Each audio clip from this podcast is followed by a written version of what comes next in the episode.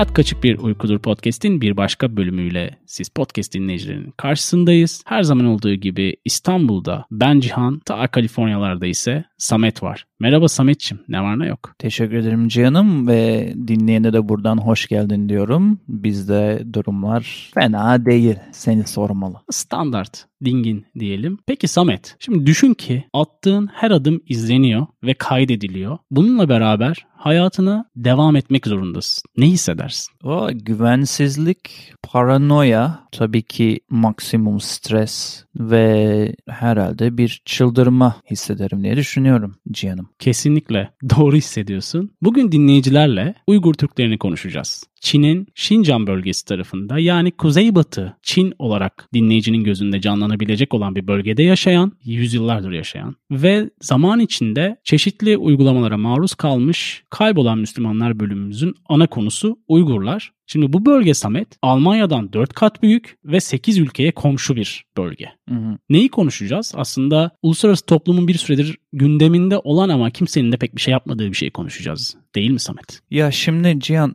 şöyle bir şey var. Bazı bölümlerde bunu söylemiştik hatta böyle modum düştü veya iç kararttı falan diyorduk ama bunu da konuşmamız gerekiyor diyorduk. Bu aslında tam öyle bir bölüm ve hatta diğer konuştuğumuz belki bölümlerden daha da önemli. Niye dersen günümüz çağında yani artık 2020-21'lerde aktif olarak bir kültürün bir toplumun silinmesi politikasından bahsediyoruz. Dediğin gibi gündeme böyle girip girip çıkıyor ufaktan ucundan. Evet. Ve sürekli görmezden geliniyor. Benim aslında böyle sana gelip yapalım mı dediğim senin de zaten aslında ben de yapalım diyecektim dediğin ikimizin aslında kafamızın bir yerinde arkasında bir yerde bizi böyle ufaktan rahatsız eden, ufaktan hep böyle aklın içinde orada neler oluyor, niye hiçbir şey yapılmıyor dediğimiz bir konu. Bir de podcast aracılığıyla bunu konuşmanın şöyle bir faydası var. Hiçbir yerde yapılmayan, edilmeyen, konuşulmayan bir şey. Buna Türk medyası da dahil eleştirme anlamında Kesinlikle. ve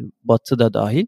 Madem podcast yapmak amacımızdan biri istediğimizi burada senle benim konuşmamız. Burada bence bunu da ele almak bizim için önemliydi. Hani sürekli mutlu, neşeli veya kaçık, ilginç şeylerdense şu anda herkesin birazcık dikkat çekmesi gerektiği bir konuya değinelim dedik. Şimdi evet. bu başta bana sorduğun soru Komünist Çin Cumhuriyeti'nin belli bir derecede ondan kopuk yaşayan bir artık ilimi denir veya işte provinsiye geçiyor bir kısmının eyalet gibi aslında o kısmının biraz Çin'in genelinden farklı bir kültüre sahip olmasından Hı-hı. dolayı gerçekleşen evet. bir kültürel soykırım diyebiliriz buna. Bu konuda konuşmak istememin sebebi de benim özellikle Cihan şunu söyleyeyim Türkiye'ye de çok oradan gelen var. Çünkü her yere kaçmaya çalışıyor Uygurlular şu anda ve Türkiye'de de çok var onlarda. Var. Benim bunu konuşmak istememin bazı sebeplerinden biri de Türkiye'nin de aslında buna biraz göz yumması. Çünkü hani Müslümanın yanında Müslüman olmasını da çok bekliyorsun böyle bir durumda. Avrupa'nın bu iki yüzlülüğü hep vardı Müslümana karşı. Hatta Avrupa evet. Birliği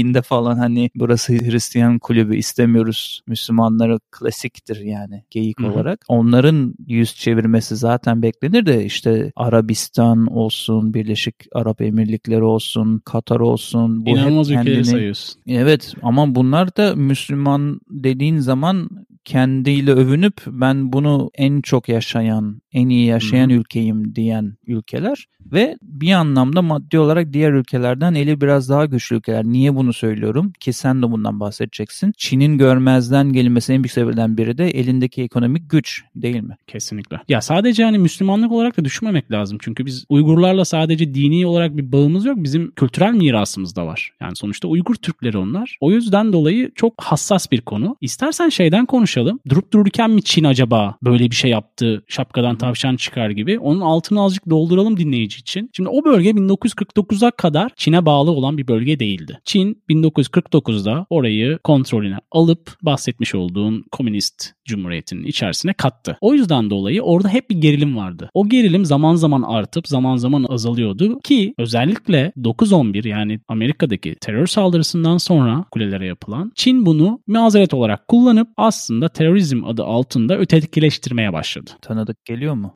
ya evet. yani herkesin çok sevdiği ötekileştirip terörizm adı altında başkalaştırma. Şimdi 2012 ile Samet 2017 yılları arasında Çin'in iç güvenlik harcamaları iki kat artmış. Ama Şincan için üç kat artmış. Çin'de şey biliyoruz hani aşırı derecede bir güvenlik, bir polis devleti, bir asker devleti. Her tarafta kontrol noktası, kamera var. Ama Şincan'da inanılmaz boyutta. Yani yolda yürürken ni bırak herhangi bir yere girerken herhangi bir konumda telefonunu alıp kontrol edilmesi, işte yüz tanıma kameralarından her şeyin bütün secerenin dökülmesi yani bayağı açık hava cezaevi. Evet Cihan o kadar anlatacak şey var ki biraz bu podcast'in bu bölümünde süre olarak da biraz bağımsızlık isteyebilirim senden. Çünkü bu bahsettiğine örneğin mesela bu sana linkini attığım Vice News ki bunu paylaşırız. Gazetecisi gittiğinde de farkındaysan her resim çektiğinde veya bir binanın önünde durduğunda anında bir iki dakika içerisinde bir polis gelip pasaportuna evet telefonuna bakmıştı onun da. Yani canlı canlı ki bu arada hani gizli kamerası var. Gizli kayıtta bu Mecbur gazeteci.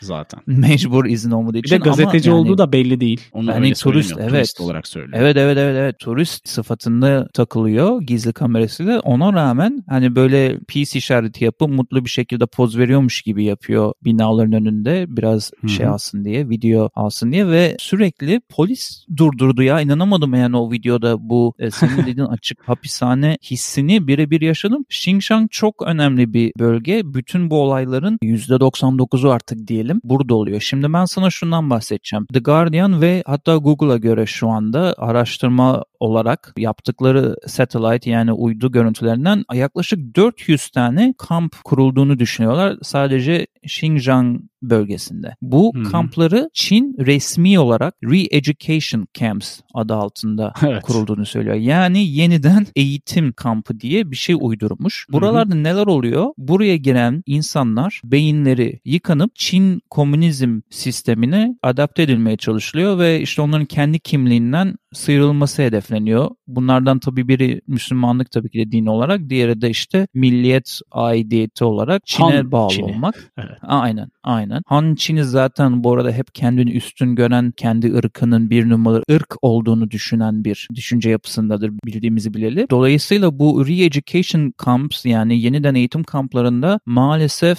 insanlığa çok aykırı şeylerin olduğuna dair raporlar özellikle oradan çıkabilen evet. ve sonra ülkeden kaçabilen insanlardan geliyor. Yani bunların sayısı Hı-hı. da sonsuz bu insanların sayısı. Yani bir de şimdi kendi içinde hapishane gibi ya Çin. Aslında dışarıda da öyle biliyor musun? Eli o kadar uzun ki eli kolu. Ben şimdi mesela NPR'ı biliyorsun çok tarafsız olarak görülen güzel bir haber kaynağıdır. Mesela orada Abdurrahim Paraç diye bir kişinin röportajı var. Bu arkadaş Türkiye'ye sığınmış. Türkiye'den Çin karşıtı söylemler, röportajlar, yayınlar işte her şeyi yapmış yani kaçtığı için Çin'den. Bir gün kendi hikayesini anlattığına göre Türkiye'de bir restorandayken restorandan çıkarılıyor. Bilmediği bir noktaya götürülüyor. İşte dövülüyor, sorgulanıyor ve bir tane kağıt imzalattırmaya çalışıyorlar. Üzerine şey yazıyormuş hani ben ähm, Çin'de terörist eylemlerde bulundum gibi bir şey. Hadi ya. Evet ve hani bu bizim arka bahçemizde olan bir şey. Sonra bunu imzalamıyor. İşte onu biraz daha işkence yapmışlar. Uyarıyorlar, tehdit ediyorlar. Sonra onu salıyorlar. Sonra bu gidiyor Türk polislerine diyor ki böyle böyle böyle oldu. Onun kendi ağzından söylüyorum burada polis kötülemek için değil. Onun söylediğine göre de şöyle bir şey demiş bizim yetkililer. Onlar tarafından başın belaya girmesini istemiyorsan artık Çin aleyhinde konuşmayı bırakmalısın gibi bir tavsiyede bulunmuş bulmuşlar. Bu da sadece bir örnek. Türkiye'den Amerika'da da aynısını buldum. Bir podcast'i dinliyordum. Direkt kişiyle röportajı yapıyordu podcast. Adam Çin'den kaçıyor Uygur Türk'ü. Amerika'da Virginia'ya sığınıyor ama annesi geride kalıyor. Getiremiyor zamanında pasaportu yok diye Çin pasaportu annesinin. Burada yani burada dediğim Amerika'da röportaj verirken o kadar ses getiriyor ki New York Times'a kadar gidiyor röportajı bu adamın. Ne oluyor biliyor musun? Bir gün diyor WhatsApp'tan veya WhatsApp tarzı bir aplikasyondan arama gelmiş Çin'den. Telefonu açmış adam ve telefonun öbür tarafında annesi ağlamış işte mutluluktan annem yaşıyor iyi falan. Çünkü en son duyduğun annesi yeniden eğitim kamplarındaymış. Annesi şey demiş salındım ben demiş iyiyim falan. Bir iki üç dakika konuşmuşlar. Sonra annesi şey demiş buna. Niye Çin aleyhinde konuşuyorsun? Oğlum onlar bana o kadar iyi davrandı ki kampta Çince öğretti. Bana asıl kim olduğumu öğretti. İşte beni çok üzüyorsun falan. Böyle bir beyin yıkama şeyi ve çocuk şey diyor hani böyle bir şeyler annemin demesi imkansız. Ama saldılar beni falan demiş. Amaç da hani kolu uzanıyor dedim ya en başta aslında hapishane gibi evet. Olmasına rağmen için. Oraya kadar uzanıyor. Adam bunu takip ettiğinde 3-4 gün sonra annesinin aslında sadece PR için salınıp çocukla konuşup adamın röportajları değişsin, fikri değişsin, Amerika basınına konuşmayı durdursun diye salınıp bunlar söylettirilmiş 6-7 polis eşliğinde ve sonrasında kampa geri götürülmüş kadın. O kadar da kendinden emin ve umursamayan bir Çin yönetiminden bahsediyoruz. Böyle tek tek yurt dışında kim nerede bizi kötülüyor, bu olayı nasıl bastırırız gibi bir timi var herhalde. Gidip bu insanlarla kontak kuruyor. Gerekirse oralara kadar adamlarını yollayan bir Çin yönetiminden bahsediyoruz. Senin bahsettiğin kamplarda dinleyicinin kafasında canlansın diye söylemek istiyorum. Yaklaşık 1 milyon Uygur Türk'ü bulunuyor. Bunlar dediğin gibi Çin'in önce kabul etmediği aslında hani böyle kamplar yok bizde dediği ama gazetecilerin bir şekilde zar zor ulaştığı verilerden sonra kabul etmek zorunda olduğu yeniden eğitim kamplarında bu kadar insan hayatlarına devam etmeye çalışıyor. İşin bir de diğer tarafı var Samet bildiğin gibi bu insanların çocukları var. Siz bu çocukların annesini babasını kampa koyduğunuz zaman bu çocuklar başka bir yere alınıyor. Orası da Çin'in dediği anaokulu ama yine aslında bu insanları yani ebeveynlerini koydukları toplama kamplarından hiçbir fark olmayan tamamen etnik olarak aidiyetlerini kaybettikleri kaybedecekleri şekilde eğitildikleri anaokulları oluyor ve orada kalıyorlar ve çıkış tabii ki yasak. Hiçbir şekilde içeri giriş de yasak. hapishane gibi duvarları var zaten. Yani işin enteresan tarafı bir diğer tarafı daha var. Şimdi Uygur dili Şincan'daki okullarda yasak ve hani Uygurların zaten çoğu toplama kamplarında. O bölge nüfusu bence çok kritik bir bilgi bu. Dinleyicinin kafasında daha da canlanması için. 2015 ile 2018 arasında Şincan tarafındaki Uygur nüfusu %84 azalmış. Yani bunun bu bu kadar zaman içerisinde bu kadar dramatik azalmasının tek bir açıklaması olabilir. Hepimizin de aklında olan şey. Ben şeyle değinmek istiyorum Samet. Aslında bu kontrol mekanizmasının abartılı seviyeye gelmesinin sen de değindin. Ekonomik tarafı var. Ona değinmek istiyorum. Birkaç not ekleyerek. Hı hı. Şimdi Çin'in bir açılma politikası var son yıllarda. Bunu adım adım ilerliyorlar. Ve Şincan o bölge itibariyle çok kritik bir öneme sahip. Çünkü oradan geçiyor hatların çoğu. Bahsettiğim gibi bölümün başında kuzeybatı tarafında olduğu için. O bölgenin bir şekilde Han kültürüyle tamamen eşleştirilip insanları orada tamamen farklı etnik gruplarından olsalar dahi bir çizgiye sokma isteğini komünist rejim bu şekilde sağlamayı öngörüyor. O bölgede bir de ne var biliyor musun? Gayet iyi rezervlerde petrol, doğalgaz ve bakır var. Hmm, onu bilmiyordum. Bölge Çin'in enerji tarafında yaklaşık %20 civarında bir öngörüsel olarak rüzgar enerjisi potansiyeli varmış. O bölge yeraltı ve yerüstü olarak bir zenginliği de var. Çin bunları bir şekilde riske atmak istemiyor ve bunu tek bir üniforma şeklinde yapmak istiyor. Bu Çin'in başkanı mıdır artık ne deniyorsa ona baş, en büyük başındaki eleman oraya gittiğinde birkaç yıl önce tam o gitmeden hemen önce orada böyle bir küçük çapta bir şiddetli bir olay olmuş bir baş kaldır anlamında. Rivayete göre döndüğünde merkeze böyle bir şey izin veremeyiz. Tam da senin anlattığın şeyler babında okudum. Böyle bir şey izin veremeyiz. Buranın ekonomik önemi bizim refahımız için çok önemli. Gidin özellikle orada baskıyı işte kontrolü arttırın dediği düşünülüyor. Kendi tam da ziyareti öncesinde böyle bir şey olduğu için. iki tane hayatı çok kaçık kılan şey anlatmak istiyorum sana bu konuyla ilgili. Bir, forced labor dedikleri zorunlu çalıştırma yapılıyormuş bu bir milyon milyon civarı Uygur Türk'üne. Bu ne demek oluyor? Walmart'a veya Türkiye'de ucuz bir yerde gidip de Çin malı dediğin ucuz aldığın şeylerin artık çoğunu çok kötü şartlarda hatta gelir bile vermeden bu Uygur Türklerine yaptırıldığı düşünülüyor hmm. ve bazı araştırmalar gösteriyormuş. O beni çok rahatsız etti. Çin evet. malı deyip alıp geçiyorsun ama kim hangi şartta nerede bunu nasıl yaptı o arka plandaki o story'yi o hikayeyi bilmiyoruz. Bir de bundan da daha kötü hayatı kaçık kılan başka bir şey var Cihan. Bazı sokaklarda ve mahallelerde ki hani senin dediğin gibi insanlar alındığı zaman rakamlar düştüğü zaman orada yaşayanların biliyorsun çoğu görmüşündür gizli videolardan apartmanlar, sokaklar falan bomboş, kapatılmış evet. tahtayla Ölü şehir falan. Ölü şehir gibi. Bazı ailelerde evdeki erkeği aldıklarında yeniden eğitim kamplarına geride kalan kadına Çin hükümeti bir Çinliyi, Han Çinlisini görevli olarak atıyor. Bu Çinli bu kadının evinde yaşıyor ve bazı raporlara göre kadınla işte aynı yerde yatıp kalkıyor ve hmm. birçok gururlu Uygur Türk'ü kadın da bu yolla hani kocasını zaten artık göreceğini düşünmüyor. O adam gitti. E, bir de evinin içinde öyle bir durum olunca maalesef orada intihar olaylarının da arttığı söyleniyor. Gururu seçip ama e, maalesef böyle çok dramatik modumuzu iyice düşürecek ama kaçık bir durum da varmış. Yani her giden Uygur Türk erkeği erkeğin yerine bir Çin Han yetkilisi bir eve orada atanıyormuş ve o kişi de orada kalan işte çocuk ve kadınla yaşıyormuş. Daha sonra dediğin gibi kadın da giderse terörist damgasıyla çocuk da zaten kindergarten dediğimiz yerlere gidip beyin yıkama sekansına geçiyor. 1945 senesinde nüfusunun %83'ü olan bir bölgeden bahsediyoruz. Ve bu bölge zaman içerisinde tabii ki politikalarla beraber bilinçli göçler ve diğer etmenlerle, baskılarla beraber iyice azalmış ve oradaki senin bahsetmiş olduğun kamplarda işte Uygur Türklerine muhtemelen yaptırılan ürünlerin aslında benzerlerini yine Uygur Türkleri büyük ihtimalle o bölgede yapıyordu ve bütün beyaz yaka işlerini o göç eden Çin etnik kökenine bağlı insanlar yapıyormuş Samet. Yani o bölge bambaşka bir hale girmiş. Esas aslında en büyük olay 2009 senesinde olmuş. Orada bir ayaklanma çıkmış. Bayağı sert bir şekilde bastırılmış. Ondan sonra politikalar bambaşka yere gitmiş. Şu anda da sadece Amerika'nın Çin'e yaptırım uyguladığı bir 2020 senesindeyiz bildiğim kadarıyla. Bir de sen dedin ki Almanya sanki biraz daha bir duruş sergiledi diye. Ya Avrupa içerisinde zaman zaman Çin'e karşı sesler yükseliyor ama bunu yaptırım kısmında çok ilerletemiyorlar. O senin dediğin her tarafta adamları olma, işte ekonomik hmm. olarak bir şekilde Afrika ve Avrupa'yı sarmalama projesinin de aslında sonucu bu. Ki sarmaladılar.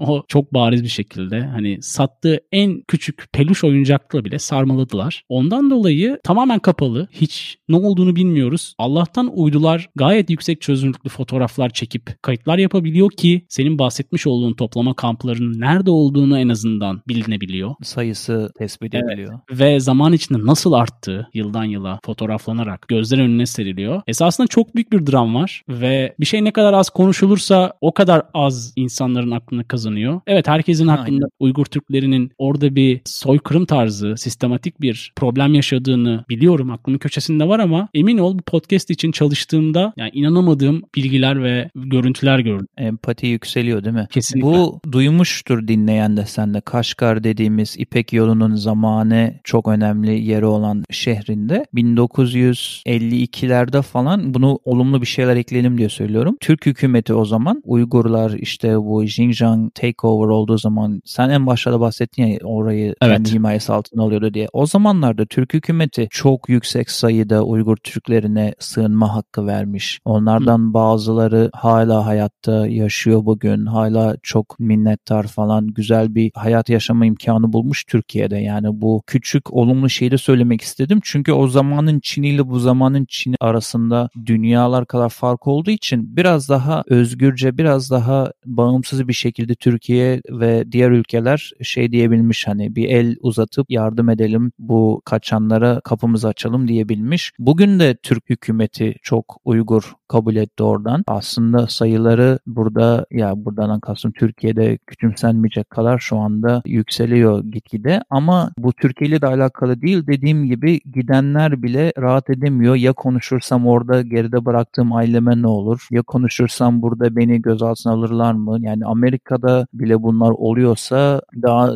nasıl bir çözüm bulunur bilmiyorum nasıl rahata erme şansları olur. Yani bir Amerika'da yaşayan Amerikalı birinin bir söylediğini aktarmak istiyorum. İlginç bir yaklaşımda bulundu. Eğer diyor şu an hayal edin ki ABD belli bir kısma böyle bir şey uyguluyor ve uygularken de böyle bir şey yapmıyoruz diyor ama göz önünde ve biliyorsun yaptıklarını dünyadaki hangi ülke göze alıp da sen bunu nasıl yaparsın ben oraya barış güçlerini yollayıp bu insanları kurtaracağım diyebilirsin diyor. Aslında Çin de bir nevi ona eşdeğer geldiği güç seviyesi anlamında. Dolayısıyla nasıl ki Amerika böyle bir şey yapsa şu an çok zor araya girebilirsin. Aynısı Çin için de geçerli. Onların yaptığını durdurmak için yapılan yaptırımlar birazcık sönük kalıyor. Bunun da çok sebepleri var deyip orada bırakalım istersen. Hala bu tarz baskı toplumlarının bir şekilde hayat bulması ve bir yerinden de bize genetik olarak yakın insanların acı çekmesi bizi bayağı üzüyor. Ya işte hayat kaçık bir uyku olmaya devam ediyor canım ve bu kesinlikle göz yummamamız gereken bir konuydu. Dinleyen de buraya kadar sabredip bizimle buraya kadar gelebildiyse birazcık da onlara yeni bir bilgi aktarabildiysek ne mutlu bize diyelim. Farkındalık yaratmaya devam.